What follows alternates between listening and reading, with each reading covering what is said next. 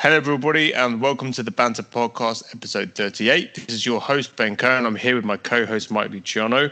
Mike, my friend, how are you after this break, the Thanksgiving break we just had?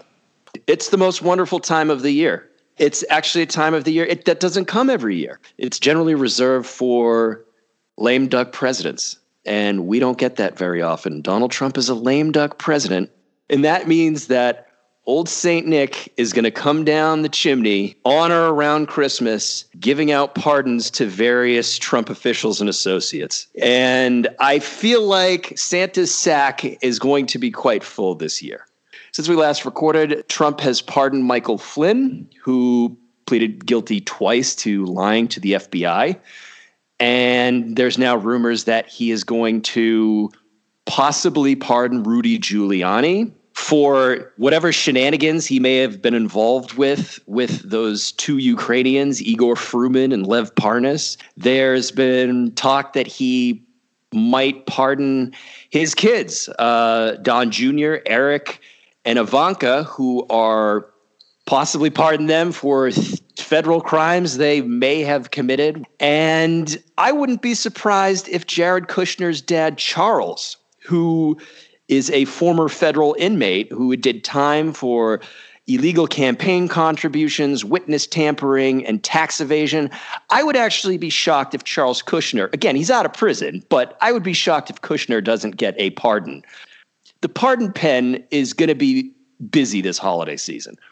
Yes, I say it would be a very good time of year to be uh, to be in the Trump administration uh, right now because you get basically uh, a, a completely clean clean slate which is you know you might not ever work again, you might not ever get, be able to get a job, but nevertheless you're not going to jail. So if you're a criminal in the Trump administration, which has got to apply to so many of them, um, yeah, you're you're about to get off scot free which is uh, unfortunate. I wonder whether Trump is going to pardon himself. There is talk. I've I've read several pieces about this from constitutional lawyers debating whether Trump is actually able to pardon himself, which would be incredibly interesting uh, to watch a president is essentially confess that he'd committed crimes um, and then pardon himself preemptively for uh, the the the prosecution of said crimes in the next administration. Um, so, but yeah, I you know it, this is this is we're in pardon season right now, and uh, it's you know it's kind of depressing. It is depressing that these people are going to get away with all this kind of stuff. Rudy Giuliani in particular, who is a who is a real scumbag and and sort of um, uh, frontman for the Trump crime empire. Um, and to watch this guy get away with everything is is going to be it's it's going to be difficult to watch. Uh, you know, he, uh, you, you, know, will this will Judy, Rudy Giuliani get his comeuppance? I mean, the problem is is with shameless people. When you have utterly shameless people like Rudy Giuliani, no amount of shame will ever be enough. Like there's no there's n- there are no sort of humiliations that Giuliani could go through uh, that would make him ashamed. So I don't really understand. Other than jail time, I don't really see how uh, he, the guy could be brought down a peg or two. So you know, it's kind of sad from from um, from that perspective. You know, the season of goodwill, I'm not feeling particularly charitable to any of these people. Uh, there's been a lot of talk about you know not prosecuting Trump when he's out of office. There's still, you know, there's the whole kind of let's move forward together and heal the divide and build you know build bridges and you know come together as one, etc., etc., etc. And I, I I'm not a fan of that. I'm not a proponent of that. I say uh, round them all up and chuck them in prison uh, and uh, particularly Trump. Even if Trump does pardon himself, which, like you pointed out, there's a lot of debate in the legal community on this issue. Even if he were to pardon himself, the pardon does not cover state and local charges. We know that the Manhattan District Attorney Cyrus Vance, and we know that the New York Attorney General Letitia James are investigating Trump, the Trump organization, and who knows what else. And they want a piece of this guy. So while Trump can possibly immunize himself against any federal charges, it doesn't protect him against state and local. So there is that. But I don't see, and, and, I see some people suggesting, like, or asking, does Trump resign? Because the can you pardon yourself issue is so, it's an unprecedented state of affairs if a president were to do that. So, you know, there's there's no real case law here. And then I see, but then I see some people saying, okay, well, what if Trump resigns and then Mike Pence takes over and then Mike Pence can pardon Trump for issue a very broad pardon for any offenses that may have been committed related to this, that, and the other thing by Donald Trump. And that would just be a much cleaner way to do it. I, but I just don't see it happening. I don't see Trump resigning and having Pence come in at the midnight hour for a hot second to just pardon Donald Trump of all these possible crimes that he may have committed as president and who knows maybe even before but they are that shameless. The thing is, they're that shameless that they. I think it's an ego thing. I, I think it's more of an ego thing. I don't think. I think if he if he quits, it's like he will have lost twice. I, I don't know. I don't know how Trump works it out in his head, but if he quits, it kind of looks like maybe he's running from a fight. I, I, I, don't know. I just I don't see Trump quitting the presidency. You know what? This is one thing that I'm gonna I give Trump. You know, I, I have to say the guy is not a quitter. Of begrudgingly, I have to admit this that they like this guy does not give up. He does not yield. I wouldn't necessarily call it a um, uh, it's it's an attribute, right? It's not something that he has. It's not not a virtue, but it's an attribute that he has, which is that the guy just will not yield. He he will genuinely fight until the very very very bitter end. Uh, so I sort of I think you might be right there that he's not going to go out like that. He's not going to preemptively pardon himself or resign and have Pence pardon him because that would be, you know, an admission of defeat. And he still is not admitting defeat, even though every court in the country has thrown out all the lawsuits um, from from his campaign team about his about losing the presidency, uh, challenging Biden's uh, Biden's win. So you know, yeah, it's. Uh, you, I think you're probably right about that. He's, he's probably he's not going to do it, but um, you know, he's got. It's going to get pretty rough for him out there. Like when this is all over, when he's out of office, um, it, it's you know, I wouldn't want to be Donald Trump. You know, there's going to be creditors coming for money. Uh, he's got business loans. Uh, he's got all sorts of um, legal issues once he leaves leaves office, uh, including you know in in the, um, uh, the district of uh, Manhattan. He's got court, you know tax court cases. It's going to be pretty bad. For the guy, you know. But this is part of you know Trump's life. Trump Trump is always in litigation. You know, he's always suing someone or being sued, so he's kind of used to that. But you know, um, it, would be I would f- sleep a lot easier at night knowing that there was going to be some sort of rocks like a very serious investigation into the Trump administration with real world consequences, not the bullshit that we got with Obama and Bush. You know, I understand why Obama did it with the Bush administration, where they kind of had a sort of, um, you know, uh, they after all the reports came out of what of the torture reports came out that Obama published and made uh, accessible to the public, it was um, you know it was highly embarrassing for the Bush administration. But you know a lot of these guys in the Bush administration were were psychopaths. I mean Dick Cheney and Donald Rumsfeld and John Bolton. These guys are all um, uh, complete and utter lunatics. So um, you know, they had no shame about it whatsoever. And I fear the same with the Trump people that they just have no shame. So it doesn't matter what's going to be published; they'll just write it off as, as fake news, you know. And the right wing media will will basically do what they've always done, and they will frame it as a kind of a hit job by the deep state or a hit job by partisan me- media and the, the, you know the Democrats, etc., etc. Uh, so I, it would be I would sleep a lot better at night knowing there was a real potential of jail time because if they get away with it, like what does it say about American democracy? What does it say about the rule of law that you can do what Trump did? Which is, I mean, the list of crimes is just appalling. I mean, it's incredible what this guy has done while in office. So the fact that he can get away with all that and we can we just have to move on as if it never happened is I, I don't think it's good enough. I mean, I don't know. What's your what, what's your feeling towards that? Where do, where do you think um, Biden's efforts should be focused? Well, Biden has said that he's not going to tell his attorney general, whoever it will be, who and who not to investigate. And and I think that's how it should be. I mean, the president should not be involved in making prosecutorial decisions eh, at the granular level for obvious reasons. At the end of the day, it's going to be up to Biden's U.S. attorneys.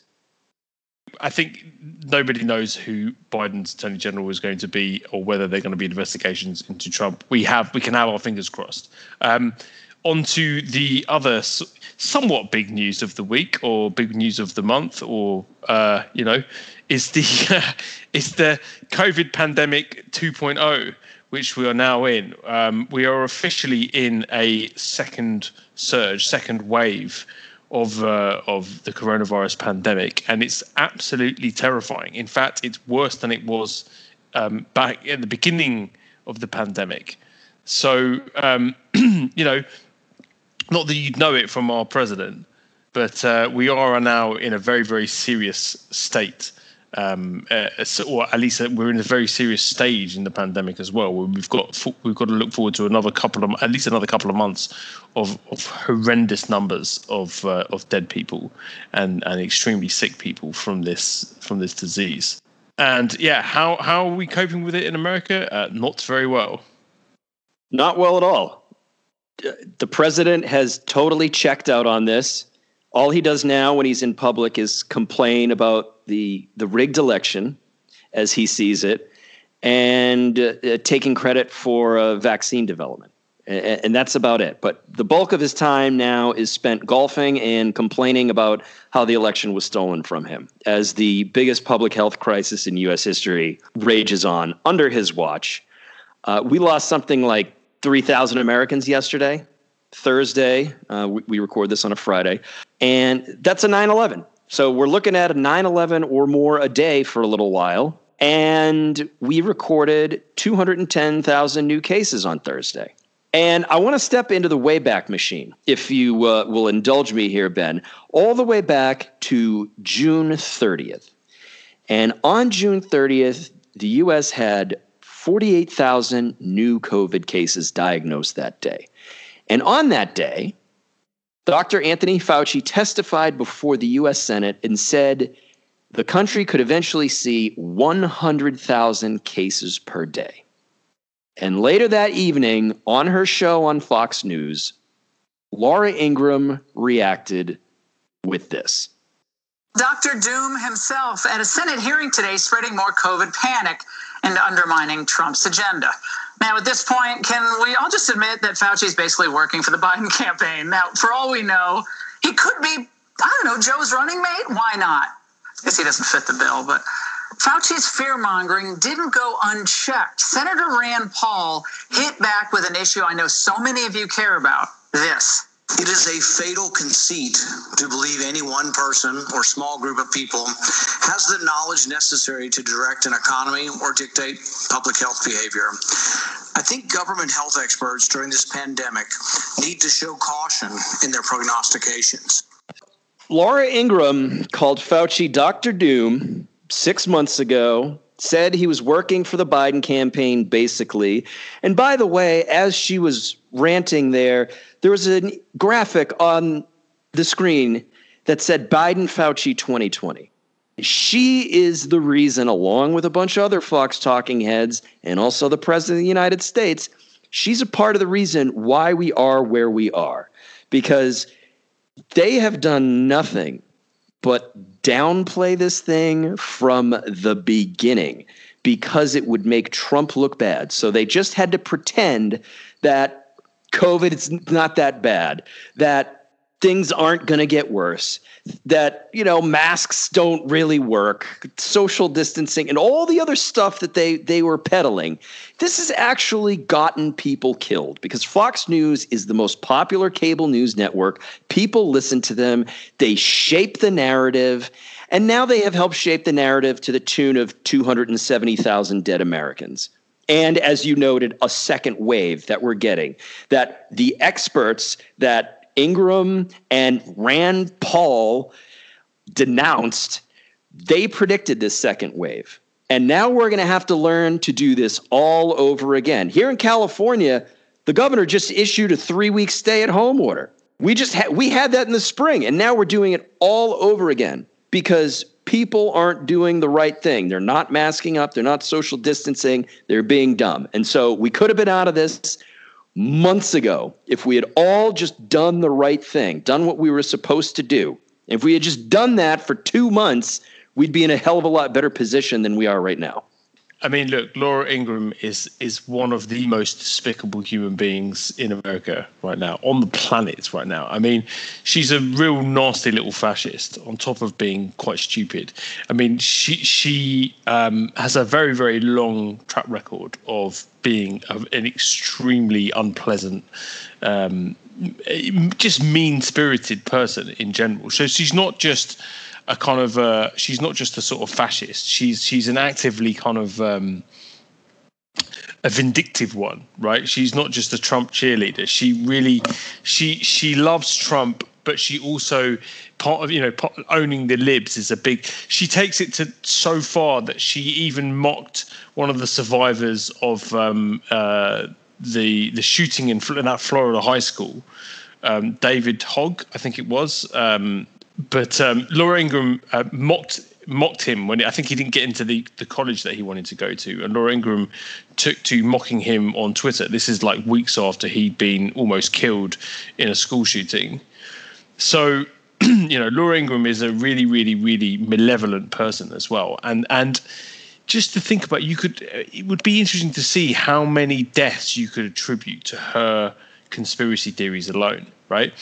And you know they, they're very very well versed at this game as well, right? So you can sort of see a similar trend with gun deaths in America, where you, the more gun deaths you have, you would think that uh, you know sane, rational, reasonable people would would could clearly see the correlation between um, uh, legalizing all sorts of firearms and uh, gun deaths, right? It doesn't take a genius to work that out, right? That you have more guns in America, uh, you're going to have more gun deaths.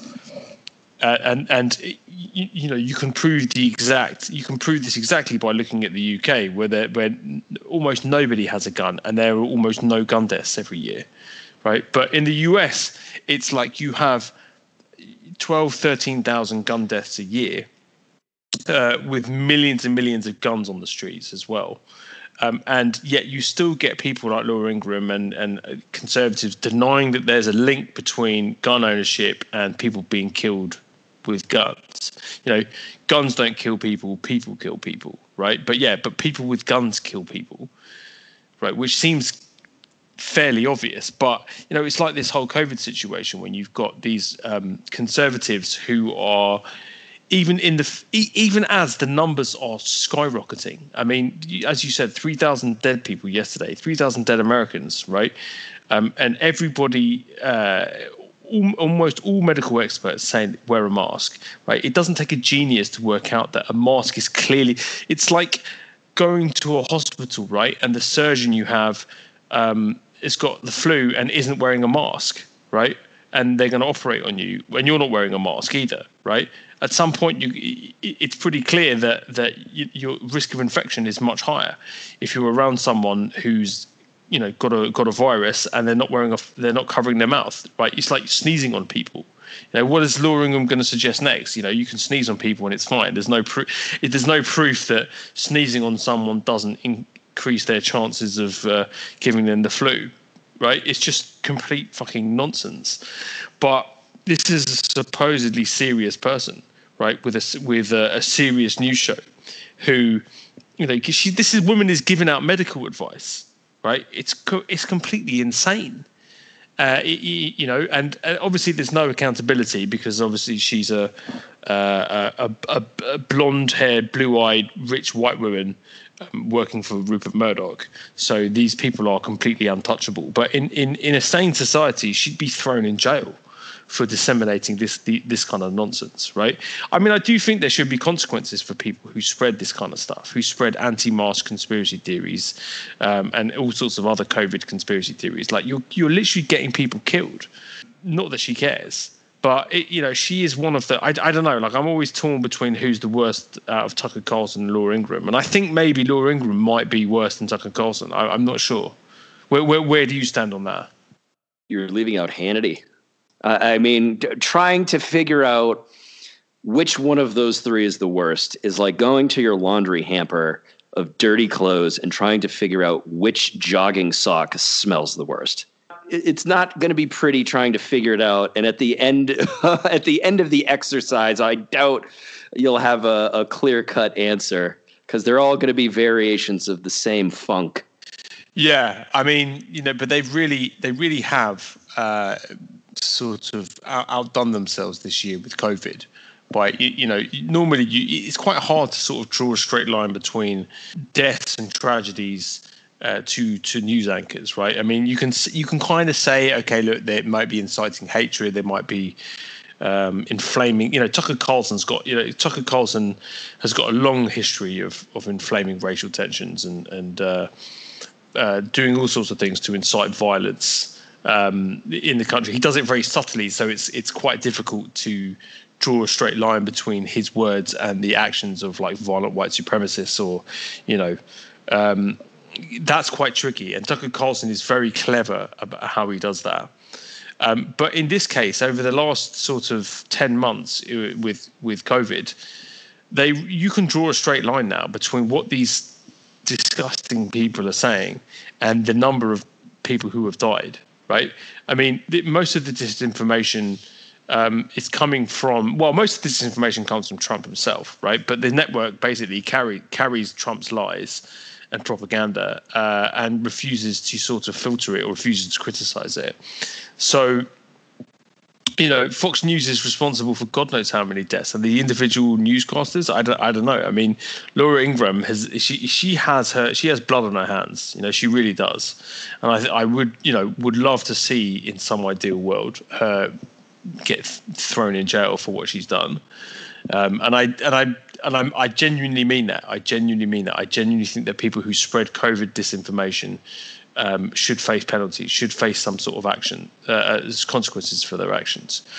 You know, because you you know, if you're in a public position, you have a duty to try to influence people in in a kind of a sensible way to stop them from you know doing harm, right? And and the there's there are so many people out there. There are so many um, uh, conservative talking heads responsible for getting people killed by convincing them not to wear masks. That I mean, look, you, you know, I, I read this. Uh, I, I saw a story with this this this nurse um, who was just absolutely sort of distraught by these cases, these COVID cases, people coming in, and they they don't believe that COVID is real, right?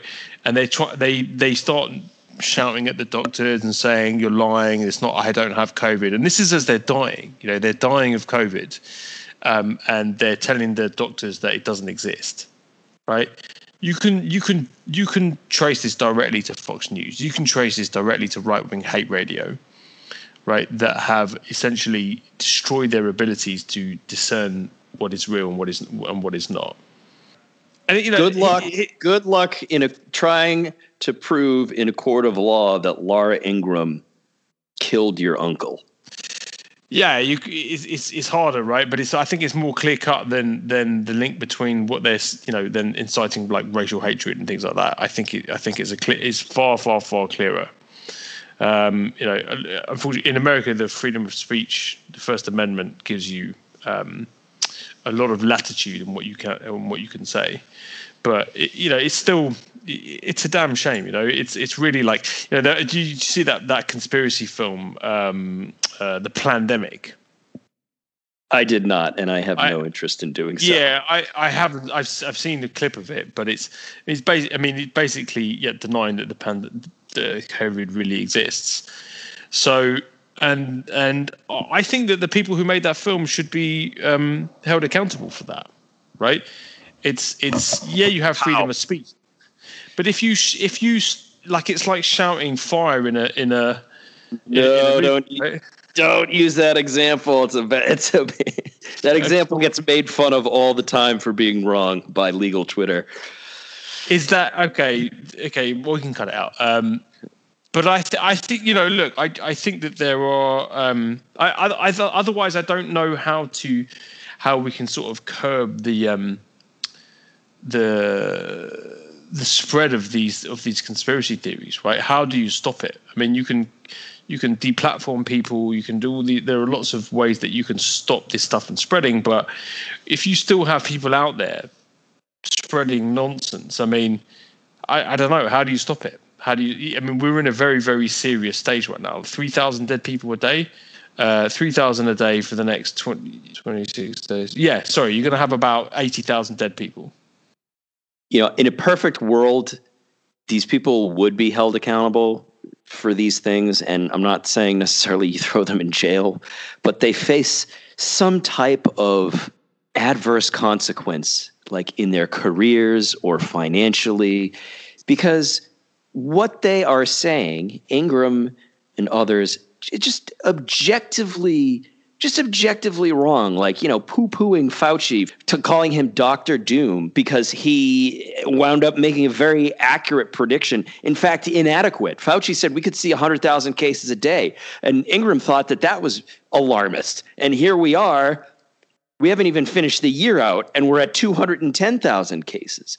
But what really worries me is that the conspiracy stuff that before the internet you could only get in like pamphlets or like independent books written by crazies living in rural Idaho. And even, you know, and when we got the internet, you know, the stuff that you could only find on obscure internet forums like 4chan and, you know, Stormfront, the white nationalist place, a lot of that conspiracy stuff is now it's in the mainstream. It's on Fox News and Newsmax and OAN, which Donald Trump is doing his damn near best to get them to be a household name. Donald Trump has been shitting all over Fox News recently because they had the audacity to call the election for Joe Biden along with the sane world. And so he's trying to make these fringe outlets like Newsmax and OAN, and they are fringe, man. They are not just like right wing, right wing. They are that. They're out there. They are like all in on conspiracies and, you know, mail-in voting fraud for Joe Biden, more so than than than Fox News. And they recently had, I think Newsmax had Joe diGenova or DeGenova, and he was a lawyer for Trump. And he said that Chris Krebs, who was the head of cybersecurity at the Department of Homeland Security until recently, when Trump fired him, after Krebs said this was a secure election. And Trump didn't like that, so he canned him. And diGenova said Krebs should be executed. Okay. And this comes after Steve Bannon, on whatever the hell his podcast or radio show was, Bannon said that Anthony Fauci and FBI FBI director Chris Wray should be decapitated and have their heads put on pikes at the White House. So this stuff is all coming into like the mainstream realm. It's colliding with what we would call mainstream media. All of these conspiracy theories, all of this just vile talk, all of these ideas, like Michael Flynn recently pardoned Michael Flynn, who we mentioned at the top of the show. Flynn said Trump should declare martial law. And these kinds of opinions were once reserved for the fringy, fringe, fringe of conspiracy world. And now it's this is Trump's former national security advisor. This is Trump's former senior advisor in the White House and Steve Bannon. You know, the fact that you have these people who who held these titles, these very mainstream titles, they were in the White House for God's sakes, and now they're saying this kind of shit. And you couple that with, you know, Newsmax and OAN and the president's pushing this stuff like I like this has broken my brain. And I know I'm not articulating myself entirely well here, and that's because it's broken my brain. And and conspiracies, this conspiracy shit, it's now it's now in the mainstream and to the tune of something like 50 or 60 million of the 74 million people who voted for Trump now thinking that this election was stolen from him. And that is it's it's wrong and more, importantly, it's fucking dangerous because a lot of them have guns. Yeah, I mean, look, this is one of the things that Obama uh, talks about in his book, and one of the things he's um, talked about during interviews um, recently. Um, he's talked about this this sort of uh, insane divide in the media now, whereby one side is kind of attached to kind of what we would call reality, and the other is just they're just insane. So you can no longer speak to them anymore, right? I mean, this is like the like Breitbart. You know, Breitbart, for example, used to be Breitbart used to be a conspiracy theory site. I mean, I remember I had a writer working for the Banter years ago, and he kept telling me about um, Breitbart.com, and I'm like, I don't give a shit about Breitbart.com. Who cares about what Breitbart has to say about anything? Right? It's, they're completely irrelevant. You fast forward four years, um, and, and Breitbart is now sort. You know, they have White House press press passes. The the the uh, the one of the main guys, uh, Steve Bannon, is uh, uh, one of Trump's key advisors. You know, Breitbart is the mainstream media again. So uh, you know, it's absolutely terrifying what what what's been, what's been happening. And I think you know Obama's correctly called this the biggest problem that American society faces. It's there are informational wars, and there's a virus in the system, and it's a very very very dangerous virus that I don't see how you can take control of it. I mean, there's no media regulator as well in the US. In the UK, they have um, Ofcom, which is a media regulator, which is kind of like you know it does you know it has it serves some sort of purpose. Like you wouldn't be at like the oa what's it called? The america one network or whatever it's called. One america news network. Yeah whatever. Um, the one america news network or whatever that nonsense is right? It wouldn't be um, ofcom would would would censor it um, for uh, just you know blatant lying. Um, and Fox News would probably be called up not constantly by by Ofcom. Um, so, but they don't have that safety mechanism in the US. So, you know, and I get it. You know, you, freedom of speech laws in America are much more. They're they very fiercely protect. Um, uh, you know the right of anybody to say what they want, and that's a great thing, I think. But it does mean now that we are, you know, cuckoo, cuckoo land is now mainstream you know, and Trump has made it mainstream. And this is why I think, you know, most people saw Trump as being incredibly dangerous because he legitimized and made mainstream conspiracy theories. Right. I mean, his entire presidency was based, his entire presidential campaign in 2016 was based on a racist lie about Obama and the birth certificate, you know, and he was just unashamedly spreading conspiracy theories when he got, you know, whenever he was interviewed about Ted Cruz's dad, about where was Obama born, was Obama a Muslim, you know, blah blah blah, right? He has absolutely no shame about it whatsoever, and unfortunately, it, it it's sort of this has now become that's just you know that that the right wing media is now crazy and they ped- they peddle this kind of stuff and there's no consequences for it you know, I mean, this is why, like, with Trump supporting friends of mine, um, I, have had conversations where I just, you, you know, they, always hit hits a sort of a uh, an impasse, right? Where you just get to a point where you, you can't agree on basic facts, right? You can't agree on on basic, you know, what is reality, right? And at that point, you have to stop the conversation. So I've had many conversations where I've just been like, look, you know, you're trying to get me to to concede um, X, Y, and Z. But the these conceding that means that I agree with your interpretation of reality, which I just fundamentally disagree with. I think you're insane. So we we can stop. I'm not going to move towards you. I'm not going to. I'm not going to. Um, uh, play that game. I'm not going to take Breitbart seriously. I'm not going to take any of your conspiracy theories about Hillary Clinton seriously. So there's no basis for us to have a conversation anymore you know and, and it, it's quite it's quite a sort of scary place to be really when you you know can no longer talk to the opposition because there is no there is no basis of reality for you to agree on it starts at the top as he said i mean trump is the conspiracy monger in chief but it's also incumbent upon prominent republicans to call this shit out not that long ago, a couple of weeks ago, Marsha Blackburn, Republican senator from Tennessee, in an interview, she referred to President elect Biden, okay, which is the correct way to address Joe Biden until January 20th. Later that day, her staff came out with a statement saying that the senator had misspoke. And this speaks to a deep and widespread cowardice on the part of Republicans in Congress. You know, a vast majority of them have not acknowledged that Joe Biden won the election. This gets back to what you were saying people who won't acknowledge reality. Now, these people in Congress that I'm talking about, they know for a fact that Trump lost the election. But they fear a primary. I, I'm going to tell you this right now. In the future, the question of was the 2020 election stolen from Donald Trump? That's going to be a Republican purity test in a lot of primaries. And the ones who say no, it wasn't stolen, they're going to risk losing their seat. And there's going to be a whole long line of grifters who are going to tell the people, yes, this election was stolen from Donald Trump.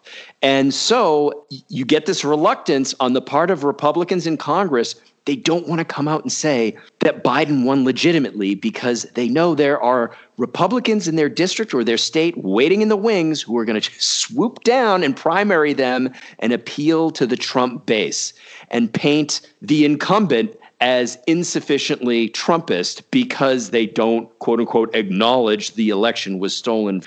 There was a piece in the Bulwark, which is a conservative, never Trump publication.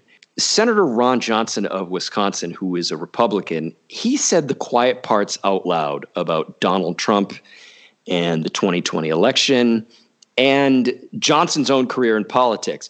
Uh, Ron Johnson is just the latest high profile Republican, shown to be someone who, uh, like I said, despite his support of Trump in public, privately, he acknowledges that Trump is a liar and an objectively terrible person. This is a piece with a former GOP county official in Wisconsin, I think Brown County, where Green Bay is, if I'm not mistaken.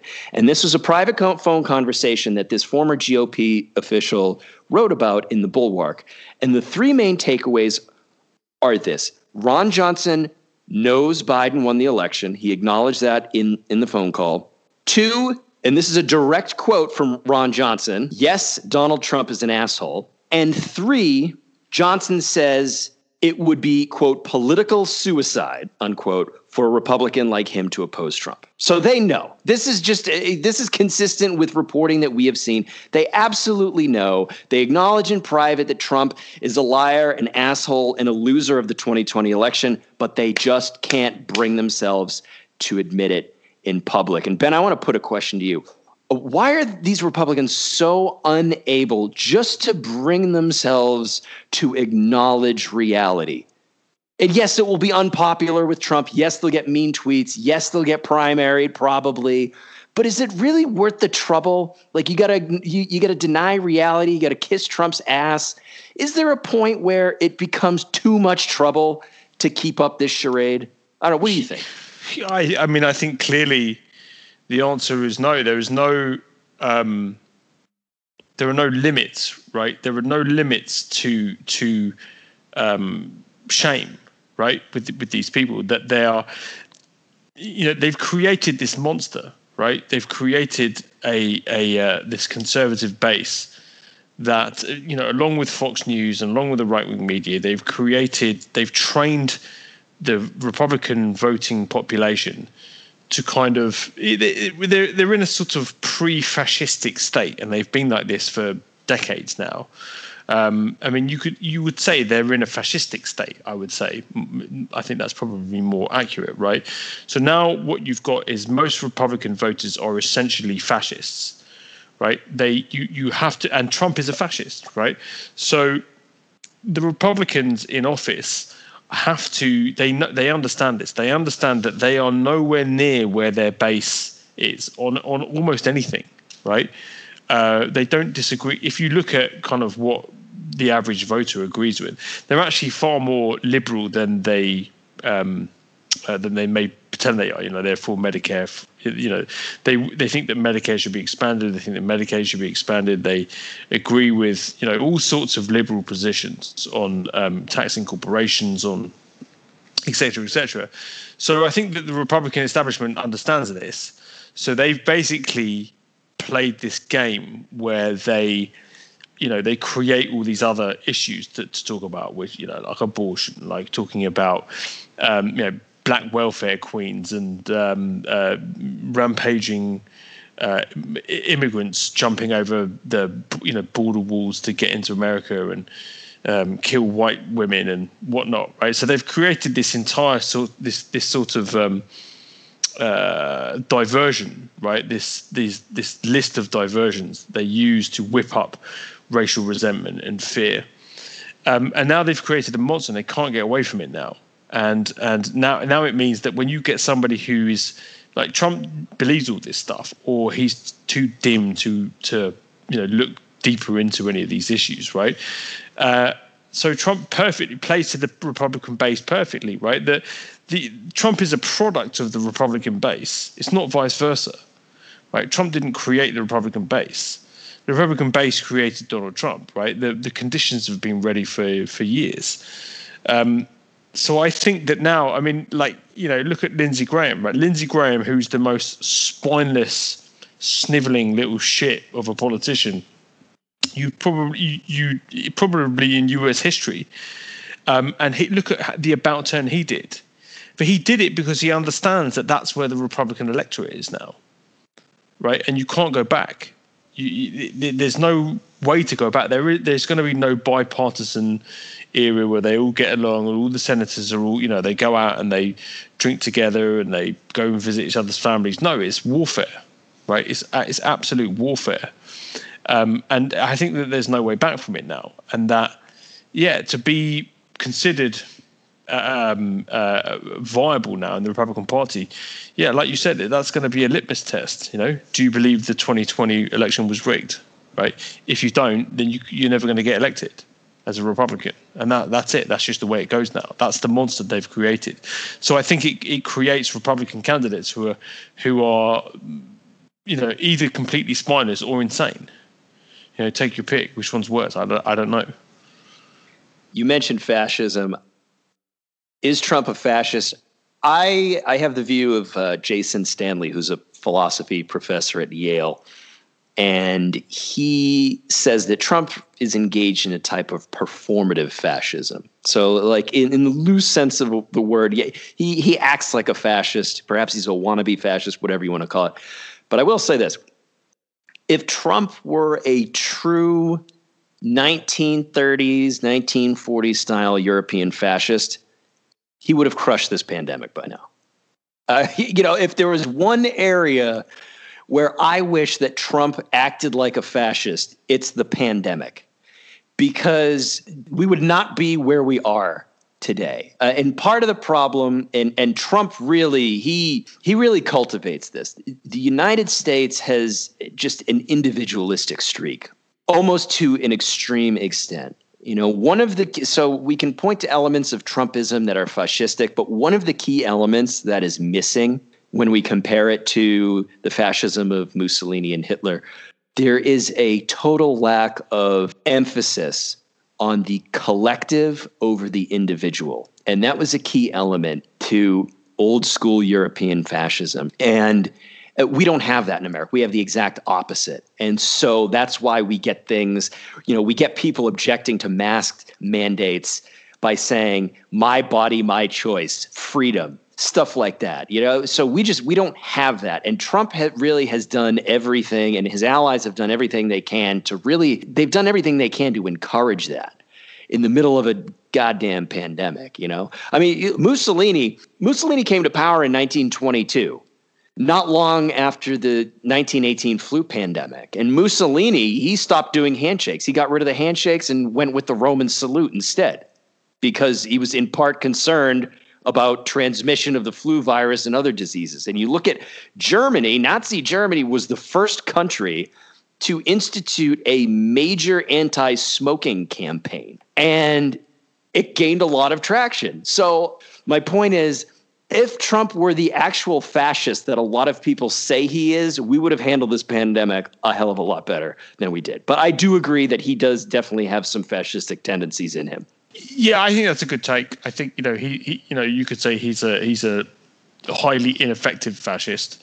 I mean, he's not competent um, uh, at all. I think he he fits the definition of a lot of fascists. You know, with the, the xenophobia, uh, running around the flag. You know, militaristic, uh, love of strong men. Um, you know, trying to silence the media.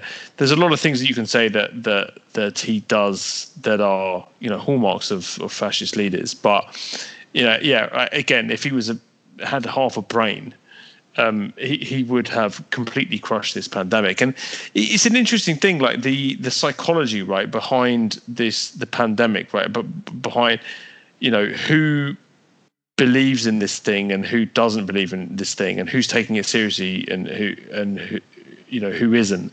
Uh, it, it's sort of an interesting phenomenon, really, because you've got a broad spectrum of people who who genuinely can't seem to get their heads around what's happening right?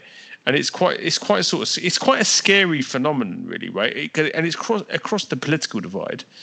Um, you know, I, I uh, th- there are from the far left to the far right uh, to the conspiracy theorists, you know, and everybody else in between, right? The, the you know, there, there are so many people who don't believe in the pandemic because I, wonder what it is. You know, I think it's you know maybe this is for another podcast, but I, I've been really kind of trying to wrap my head around what is it, what is it that stops people from taking this thing seriously, right? Like you know, I've I've know people, I know a lot of different people from a lot of different cultures, um, and income brackets and political persuasions who are just cannot take this thing seriously they cannot take the pandemic seriously because, and my guess is that they it doesn't fit into their schema, right? It doesn't fit into their worldview, right?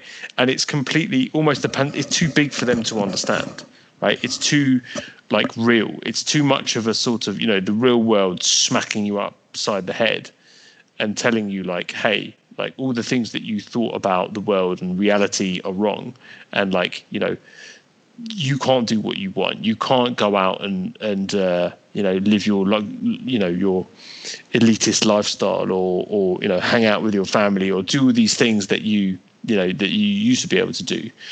And and people are kind of quite literally losing their minds. I just I it, it's happening all across the political spectrum. I wonder if that's something that you you'd noticed at all.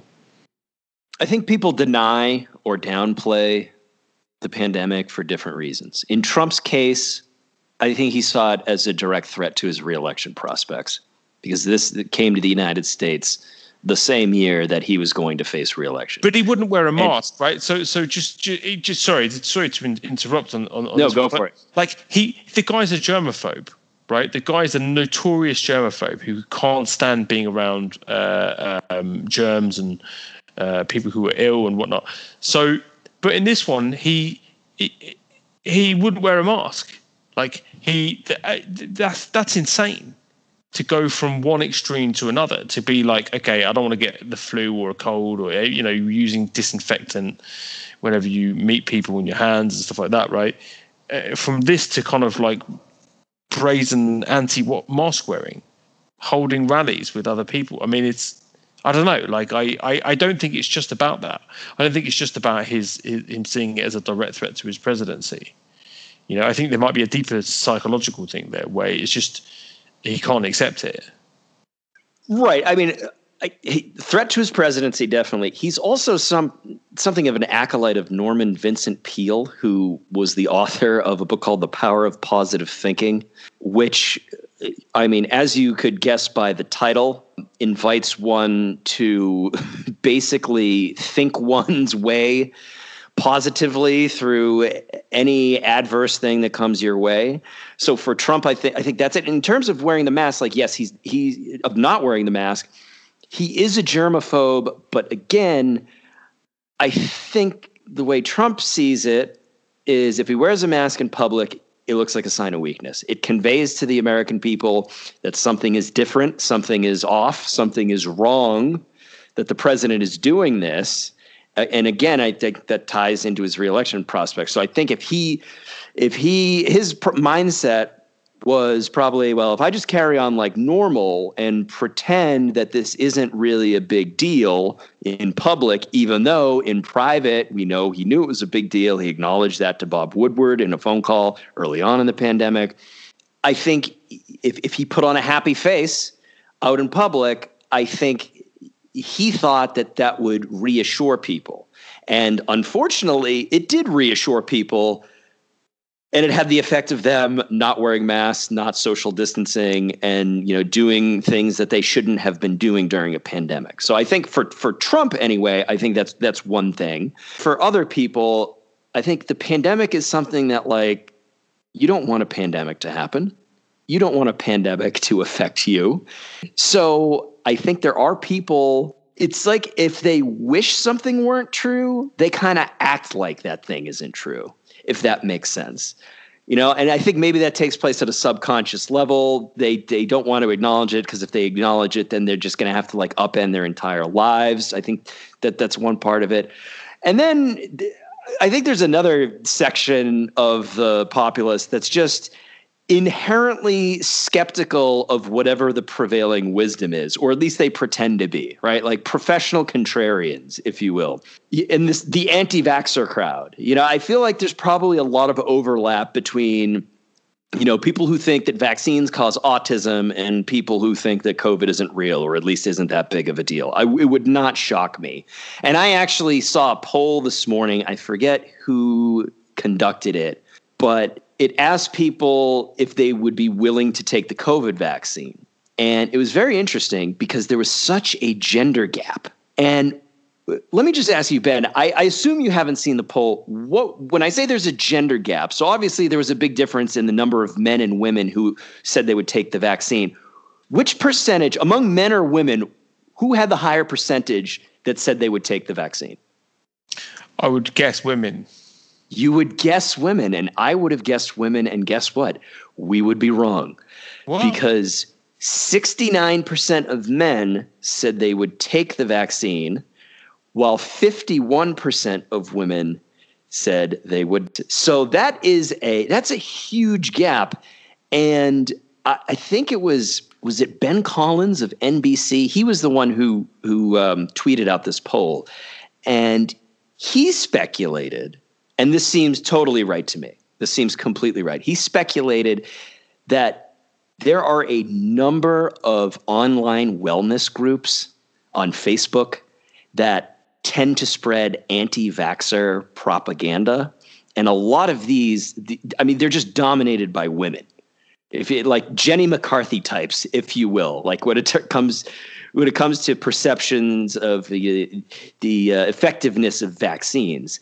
And that made a lot of sense to me because even though I don't have Facebook anymore, but I do remember seeing some weird things posted by, you know, female friends and relatives that I had on Facebook. And my wife also, she's still on Facebook. And every once in a while, she'll say to me, like, oh, you know, insert female friend here, posted this really weird thing from her, her, uh, you know whatever whatever Facebook page she's following that's like very anti-vax or COVID skeptical, and I kind of thought of that, and so like anecdotally, the numbers started to make sense, even though intuitively initially th- they didn't. Yeah, I mean that does that does make sense. I I have conversed with lots of women on Facebook, particularly women on Facebook, about about the issues of vaccines. Um, uh, you know, and that w- women who are into you know alternative healthcare and alternative lifestyle, um, you know that that kind of thing. Um, and and you, you, know it's there. There are lots of wellness gurus, right? One of the one of the most the most notorious ones. I think it's a she was a Gwyneth Paltrow guru. Um, Kelly Brogan. I don't know if you've heard, heard of Kelly Brogan. Um, but Kelly Brogan is a psychiatrist who's apparently a big anti-vax um, advocate, and uh, you know, but she she was she was quite mainstream, right? And until the pandemic came around, and then she's now gone completely insane. I, f- I followed her because I didn't I didn't agree with I, I'd heard her talk about vaccines before, and I they it wasn't I didn't necessarily agree with her, but it didn't seem completely insane. Like you know she was you know some of the things she would say about vaccines. She would say, for example, like you know. Um, the way that vaccines are given out for public health purposes, um, it doesn't take into account discrepant. There are a lot of discrepancies like uh, that, that that aren't taken into account by by public health experts, right, as to whether your child could get vaccinated. Um, and one of them is, you know, specifically, it's about diet and where you live and you're at, you know, you know whether whether you're um, uh, I can't remember what it was about your natural environment, right? Like people who who um, live in in certain areas and have certain lifestyles and diet, you know, good diets uh, are much l- sort of less risk um, at getting any of these disease, any of these really nasty diseases. Um, but then that doesn't hold true for people living in in you know where they have um, you know lack of uh, access to healthy food and things like that, right? Uh, which I thought was interesting. I hadn't really sort of thought about that before. Um, that that um, you know they, they are public health policies is kind of like a one size fits all. Um, when it comes to vaccination. And I, you know, my brother's a doctor and he vaccinates people all the time. I talked to my brother about that, and my brother said, "Yeah, that that's sort of how we do it." Um, so she was right about that. Uh, but then COVID hit, and all of a sudden, it was she was posting the pandemic, um, and uh, you know, going on about government trying to take over your body by vaccinating you, and Bill Gates was like going to do microchips in your in, in the vaccines or something, and you just it was crazy. But I know lots of people who follow this woman. Um, you know, lots and lots of people who follow this woman, and and that effect is scary. You know, the the effect that she must have had on people was absolutely terrifying.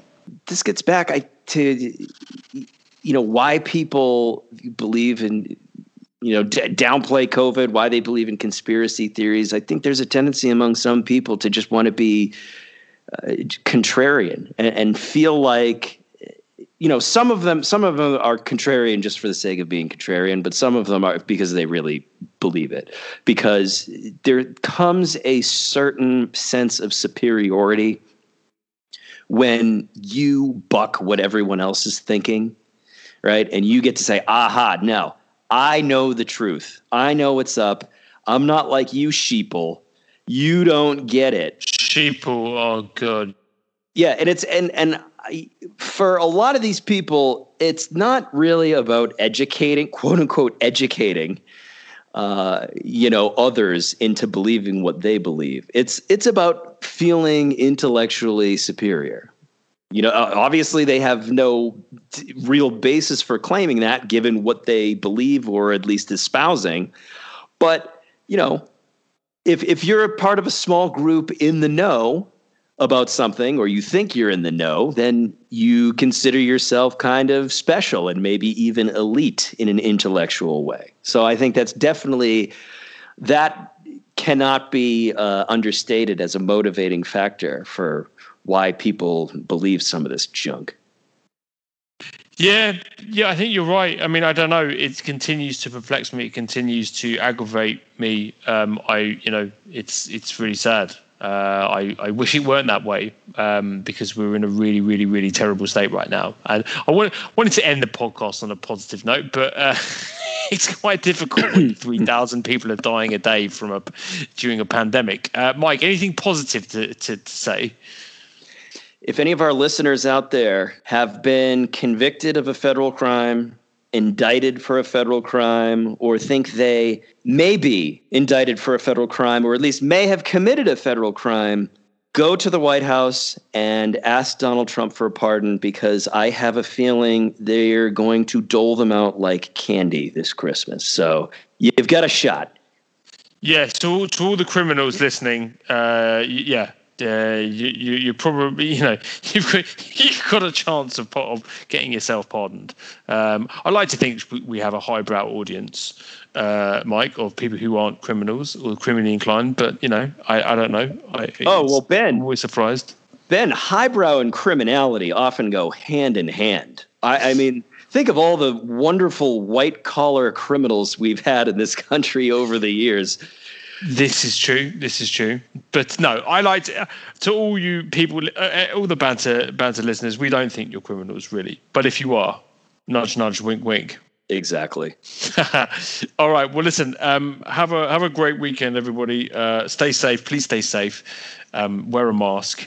Uh, don't go um, uh, hanging around other people's houses. Uh, you know the drill. I'm sure everyone's being sensible. Everybody who listens to us will probably be reasonably sensible. Um, if you'd like to support what we're doing, if you uh, please become uh, uh, consider becoming a Banter member, you can get 50% off right now.